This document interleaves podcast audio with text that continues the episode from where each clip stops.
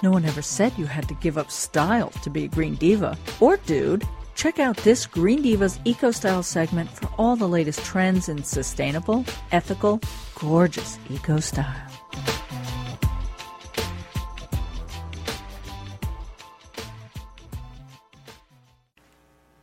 All right, well, this is a really interesting topic, and I'm really excited to speak to this woman who is working with our friend Ed Begley Jr.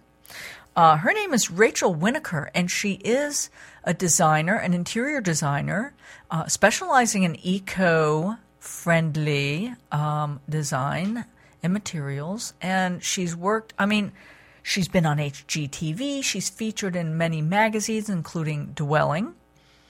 Um, she's in LA, she's in Boston, and I see Saudi Arabia in her bio. Wow, cool. Hey, Rachel. Hello, good morning. Um, and, and I think, you know, today, well, of course, I spoke to Ed, and he'll be on the show later today. Um, you know, giving us a little update and are finally getting into some of the fun things that are happening with his house that you've been helping with, right? Yes. and I know you're bringing in some of the cool materials that he's, you know, using in his home that are super sustainable and beautiful. Yeah, it's been it's been really fun to introduce to him and his wife some really beautiful, sustainable and stunning materials. All right. Well, we're going to look forward to getting like more. I'll be hopefully going out there at some point, and we'll go over with the camera and have some real fun, and maybe we'll get to meet you.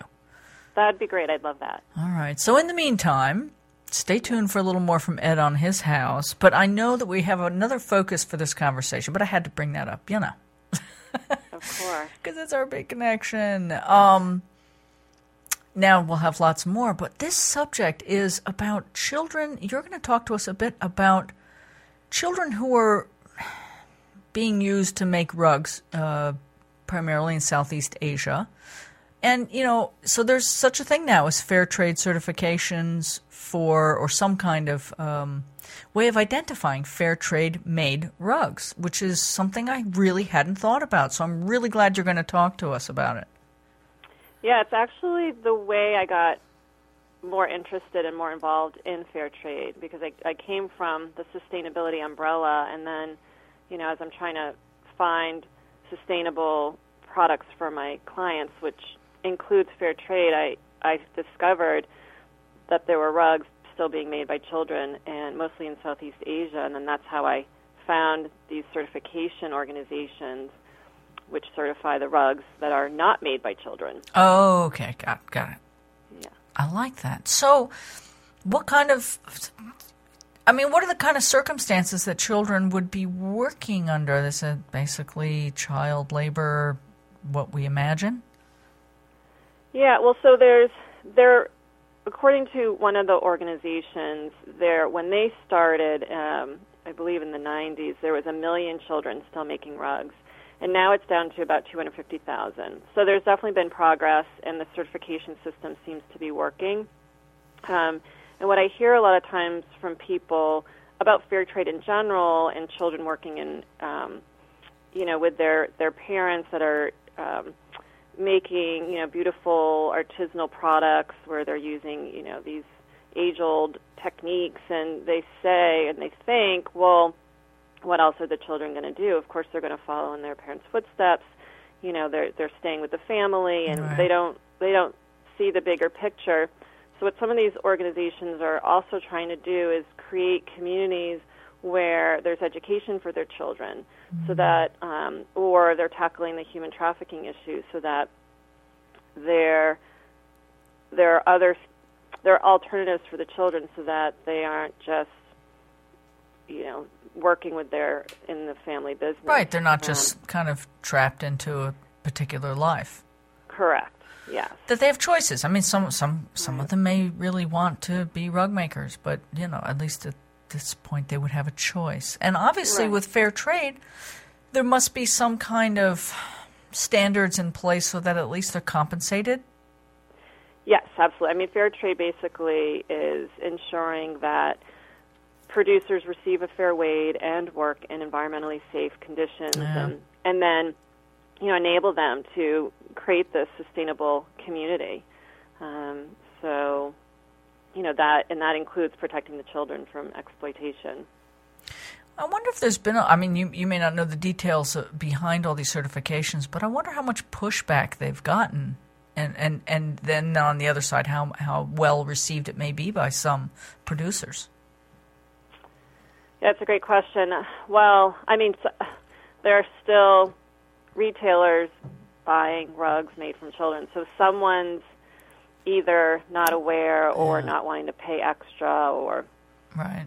yeah, it's hard to imagine the rationalization. Um, sometimes I think it's similar to organic food. You know, people saying that it costs a lot, and it and it does. There is a cost. There's, I'm sure, a lot of paperwork involved, but it's just a great way to ensure uh, the way an item is made. Just like you know, someone making a consumer making a choice to buy organic versus Right. you know, believing that maybe it's pesticide free, and I'm certainly not judging that at all. But if you don't know Yeah. the farm Right.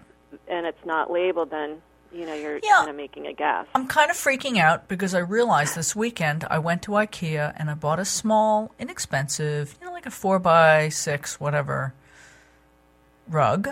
Mm-hmm. I have no idea. Like it never occurred to me who might have made that. Now it's not. You know, I don't know. Now Yeah. I'm freaking out. Like I'm like, oh my gosh, I have to go check out IKEA and where they source this thing. Yeah, you know, it it's like anything. It's like once we start being aware, you know, about the issues, let's say with plastic, you know, then we Yep. start making different choices. Yep. And um, it's just sort of once you know, then you ask more questions and you can make more powerful purchasing decisions. So tell me the types of labels and and companies. Obviously, they'd have something on the label or a seal or a separate label. What would I be looking for? So generally, it's it's a it's a fabric tag that's underneath the corner of or one of the corners of the rug. So a, a big one is called Goodweave, Okay. goodweave.org. Okay. Um, and actually they have a great website because they they of course they tell you sort of where you can find these good weave rugs and it's a number of manufacturers and retailers. And then they share the stories about the children that have literally been saved um, from going down this road of of you know working so many hours and just back breaking positions and um, and then you see their smiling faces and going to school and drawing and playing. And it's it's really inspiring.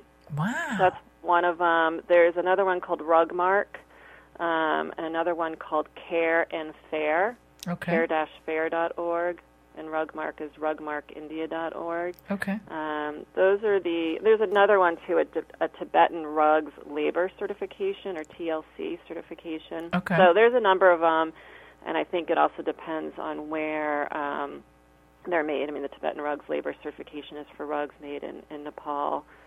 Um, Right. Well, I'm sure uh, you must have some kind of post or something you can share with us. If not, I know that we'll put one together with this information so that everybody can easily access this and start to educate themselves. I, I, I now I have to go. I have to go figure out where this rug came from and yeah, I can talk to you more about that actually, because I'd love to investigate that with you. Because sometimes it's it's hard to know. There isn't information. I'm oftentimes I will ask.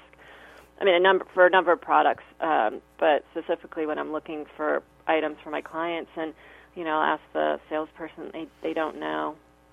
You know, Yeah. it's the first time sometimes they're hearing these questions, and it's sometimes the first time they get to think about. It. Yeah, I'm pretty well. sure I'm going to have to call corporate and find out where they sourced. And they probably have multiple sources, but with this particular one, I know that when I, we're looking at couches as well, and I really don't want formaldehyde or you know some of the Right. stuff on there.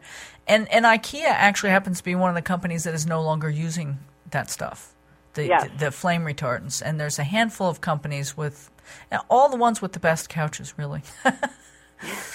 Thank God. Isn't that interesting? Yeah, yeah. So uh, now this is another uh, another in- interesting educate, and so stay tuned because uh, eventually, you know, keep keep up with us on Eco Green Divas Eco Style, because hopefully I'll have an answer and we'll have you back to talk about it.